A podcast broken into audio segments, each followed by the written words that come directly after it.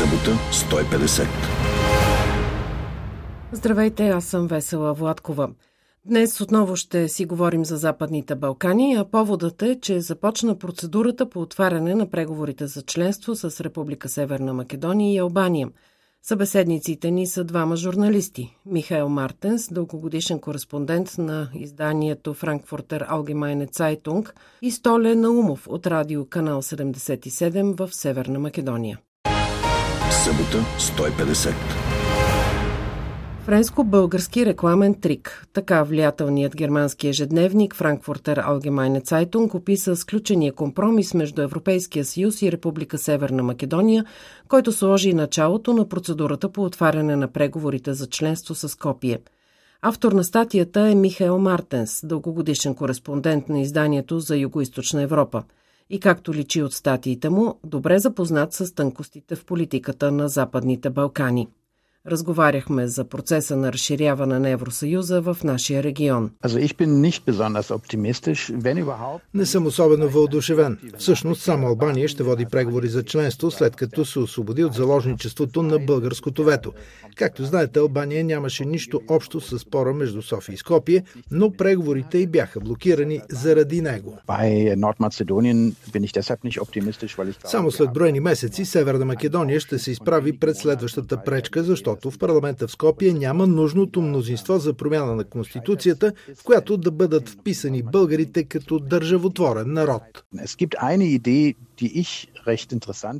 Има обаче една идея, която може би ще отблокира интеграционния процес.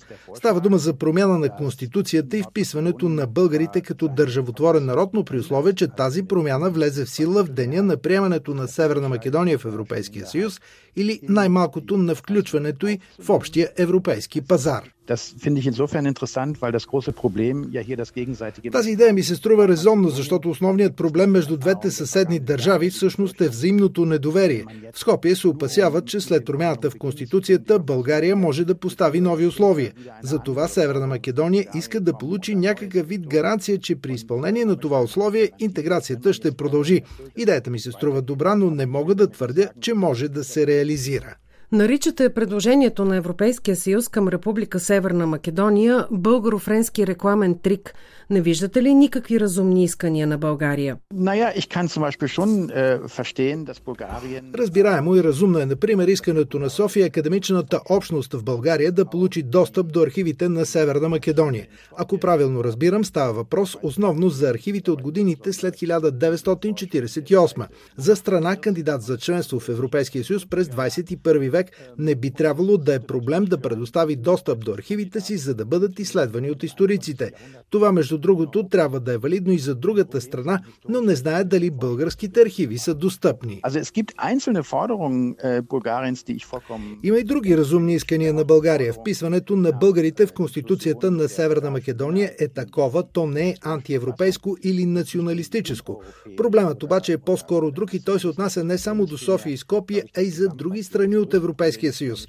Това е убеждението, че исторически комисии могат да установят обективната историческа истина, която да бъде наложена като държавна политика. Не мисля, че такова убеждение има място в отворена Европа през двадесет и първи век. Твърдите, че по примера на България сега и в Хърватия се заражда дискусия дали да не постави нейни условия пред страните кандидатки Сърбия, Босния и Херцеговина и Черна гора и че това застрашава процеса на разширяване. Защо сръбският президент Александър Вучич тогава посъветва Скопие да приеме предложението? Това знае вероятно само Александър Вучич. Предполагам, че има значение близостта между Вучич и албанския премиер Еди Рама. А за Албания отпочването на преговори е много важно. Ако погледнем към Косово или Босна и Херцеговина, спорът между София и Скопие като че ли е най-малкият проблем пред разширяването на Евросъюза на Западните Балкани. И аз мисля така, въпреки че София и Скопие в момента са във фокуса на медиите. В същото време мисля, че проблемът не са отделни държави като Косово или Босна и Херцеговина, а самият Европейски съюз. Съгласен съм с френския президент Еманюел Макрон, че Евросъюзът не може да се разширява преди да се реформира. С двадесет и седем страни членки в момента съюзът трудно взима решение. Представете си какво ще стане, ако станем тридесет и две или тридесет и три. Ние и сега имаме проблеми с отделни страни членки, като например Унгария, която се съгласи на санкции срещу Русия само заради огромните отстъпки, които Брюксел направи. Европейският съюз се задъхва заради изискването за единодушни решения във външната политика.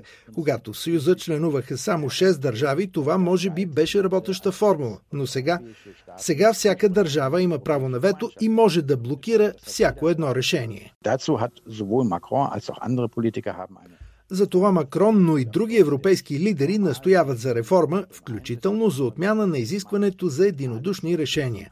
Но тази реформа, според мен, няма да се случи, защото тя трябва да бъде гласувана от всички двадесет и седем, включително и от онези страни членки, които са против отнемането на правото им на вето. Затова смятам, че реформата и разширяването на Европейския съюз са като скачени съдове. Без едното няма да има другото. Но за да се върна на въпроса ви, че спорът между Скопие и София е най-малкият проблем на разширяването. Така е, и за това според мен трябва да се мисли за изход от сегашната ситуация. В този смисъл има една идея, която ми се струва изпълнима. Интегрирането на страните кандидатки в общия пазар, където е гарантирано свободното движение на хора, стоки и капитали. Това значително би променило ежедневието на гражданите в Северна Македония, Сърбия или Черна гора, защото техните права ще се изравнят с тези на гражданите на Европейския съюз.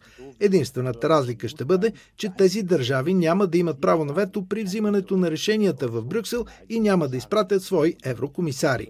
Сигурен съм обаче, че за деветдесет и девет процента от хората това е от второстепенно значение. Влизането на страните от Западните Балкани в Европейския съюз има и геополитическо значение. Преди почти точно две години отново разговаряхме в Събота сто и петдесет и тогава вие казахте, че Русия, Китай и Турция не могат да предложат на региона алтернатива на еврочленството. Как се разместват в момента обаче пионките на фона на войната на Русия в Украйна и всички геостратегически последици от нея?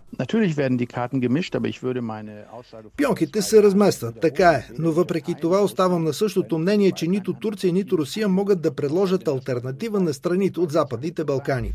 Турция в момента изпитва сериозни икономически трудности и затъва в инфлация, а това няма да се промени, докато Ердоган управлява.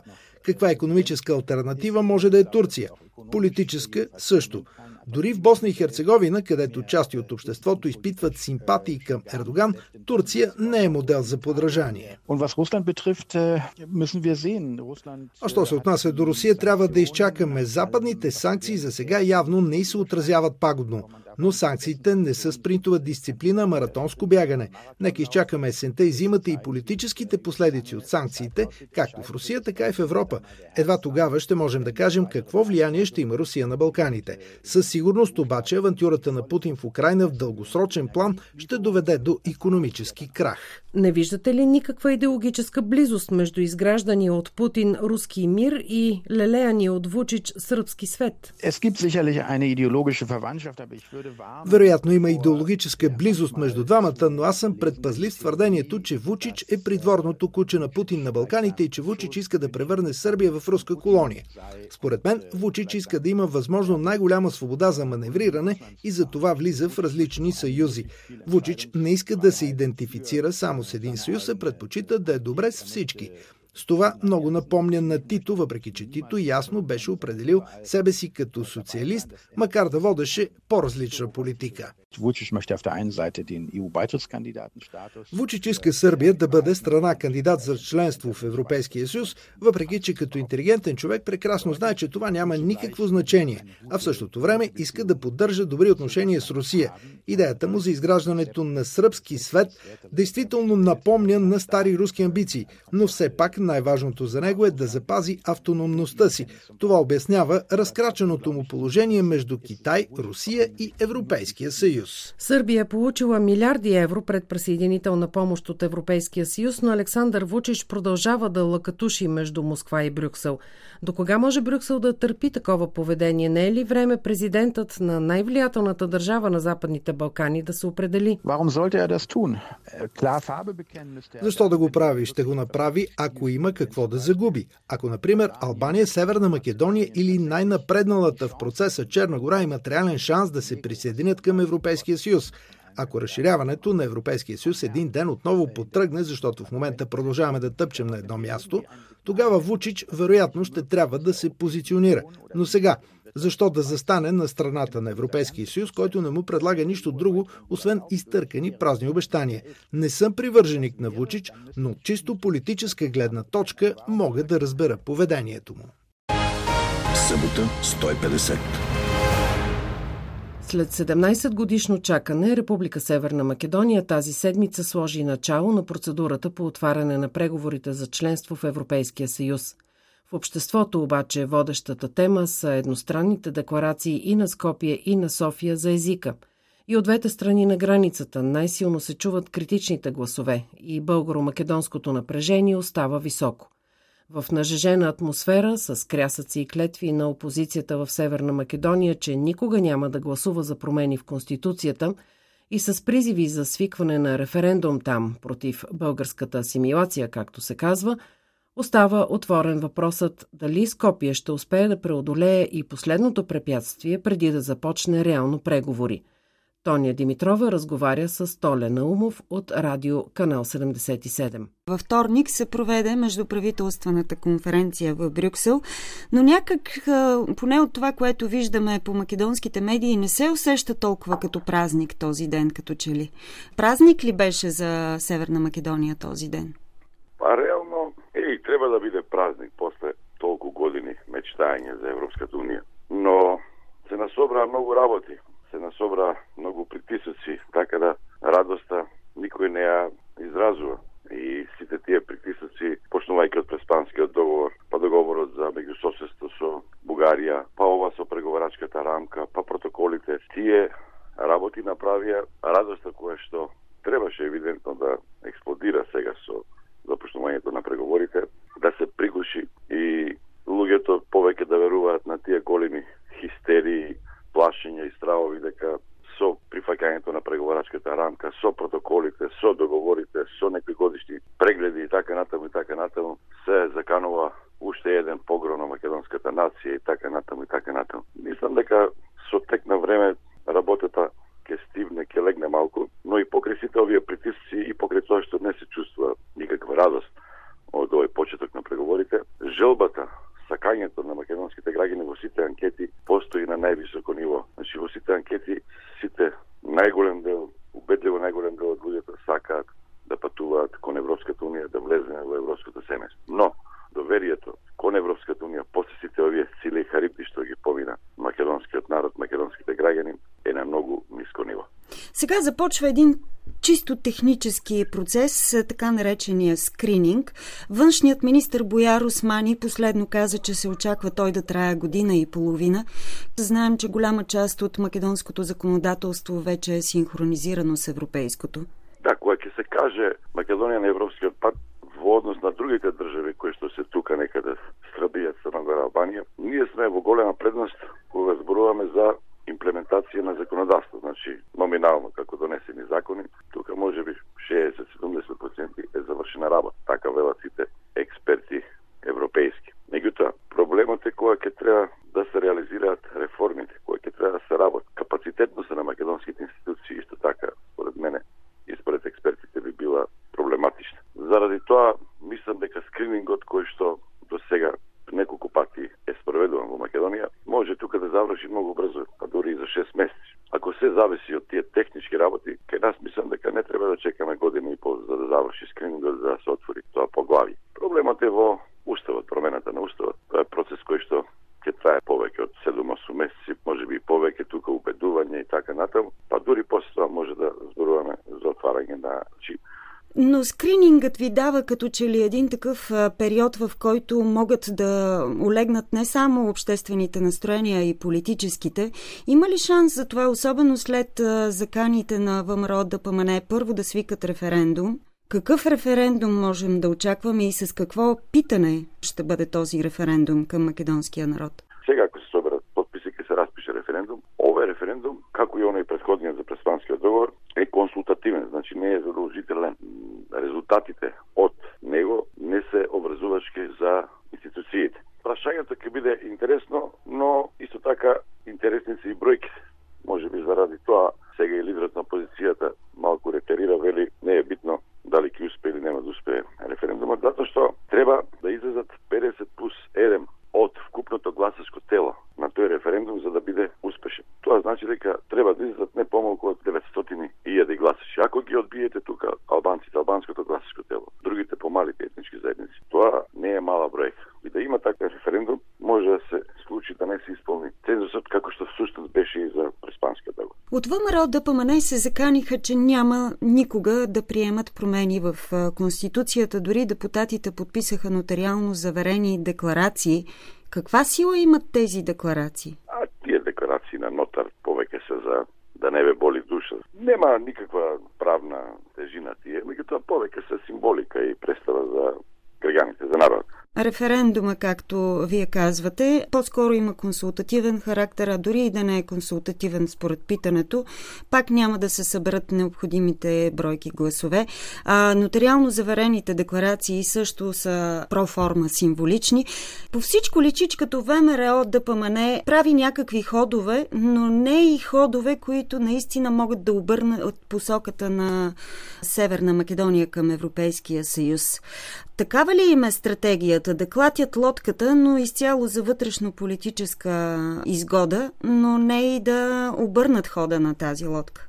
Да, да, да, добро сте забележили. Таква е стратегията, така беше и со престанският договор. Знаете, они повеќе прават некои потези, кои си имаат дневно-политичка употреба и вероятно имаат цел во некоја близка или далечна иднина, некој кој ќе пише во историја да рече ВМРО да помене не беше за тоа. Меѓутоа има еден друг проблем. Ако се тоа испадне за доброто на Македонија, тогаш некој ќе рече зошто ВМРО да помене тогаш него подкрепи тоа.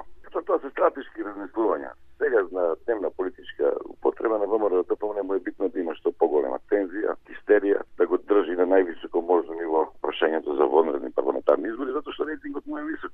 И се што прави, не го прави за своето членство кое што му е мобилизирано на овој начин, туку го прави сега за да го одврати од гласање потенцијалното гласачко тело на СДСМ, односно да го намали што повеќе гласачкото тело на СДСМ на некои евентуални предвремени избори да оствари што подобар резултат, односно по-голема размер. Поставяме тезата, че има предсрочни парламентарни избори и ВМРО-ДПМНЕ печели тези избори.